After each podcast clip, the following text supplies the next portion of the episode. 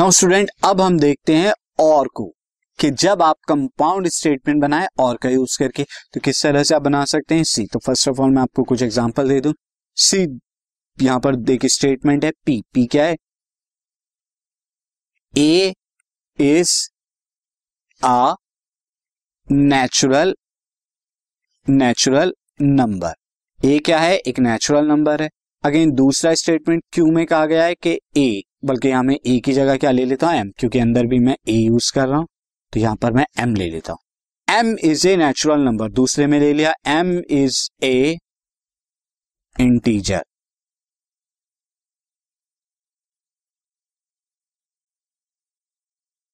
M एक natural number है या एम इंटीजर है?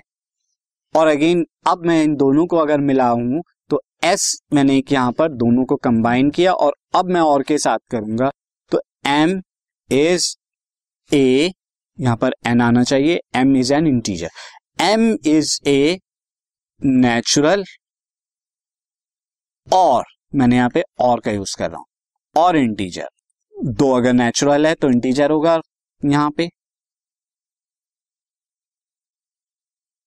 तो लेकिन ये मैं सिर्फ़ कंबाइन करना बता रहा हूँ, किस तरह से आप कंबाइन करते हैं। एक और एग्जांपल से समझते हैं यहाँ पे। C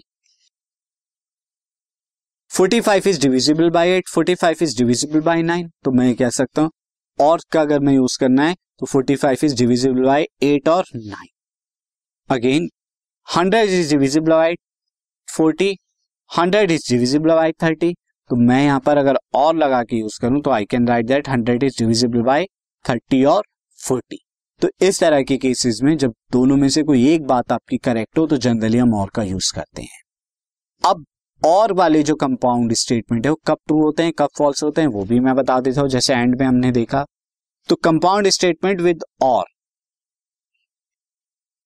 ये कब फॉल्स होंगे और कब ट्रू होंगे।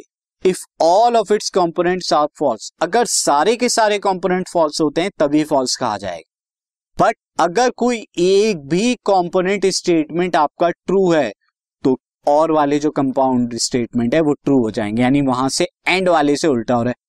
एंड में कब ट्रू होता था? जब सारे ट्रू हो तो ट्रू अगर एक भी फॉल्स है तो फॉल्स जबकि यहाँ पे क्या हो रहा है? अगर सारे फॉल्स हैं तो ही फॉल्स होगा। अदरवाइज़ अगर एक भी ट्रू हुआ तो वो कंपाउंड स्टेटमेंट क्या हो जाएगा? ट्रू हो जाएगा। तो सी किस तरह से? अगर मैं यहाँ पे लू पी और क्यू पी और क्यू दो यहाँ पर कंपोनेंट स्टेटमेंट है, और इन्हें मिला के आपने एक एस बनाया। तो अब टेबुलर फॉर्म में अगर मैं बताऊँ पी क्यू और इन दो को आपने मिलाया एस जो यहाँ पे क्या है? पी और क्यू पी और क्यू है आप। तो अगर पी आपका ट्रू है और क्यू आपका फॉल्स है तो भी एस क्या होगा? हमने यहाँ कहा है ना, या तो पी या तो क्यू तो पी अगर ट्रू है क्यू फॉल्स है तो ये ट्रू होगा। अगर पी हमारा क्या हो गया? फॉल्स हो गया और ये ट्रू है तो भी ट्रू रहेगा।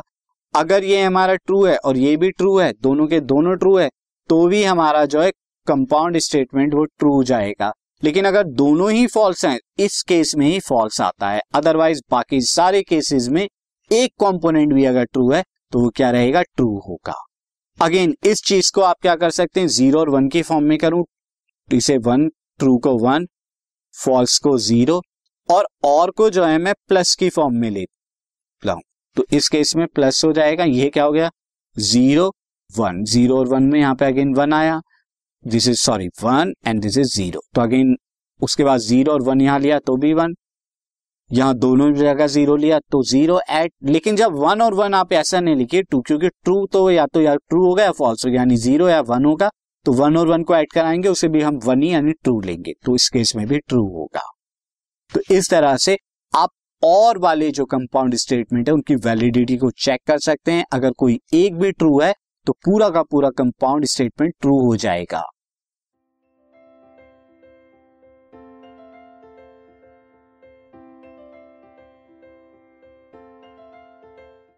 this podcast is brought you by Hubhopper Shiksha Abhiyan अगर आपको ये पॉडकास्ट पसंद आया तो प्लीज़ लाइक शेयर और सब्सक्राइब करें और वीडियो क्लासेस के लिए शिक्षा अभियान के यूट्यूब चैनल पर जाएँ।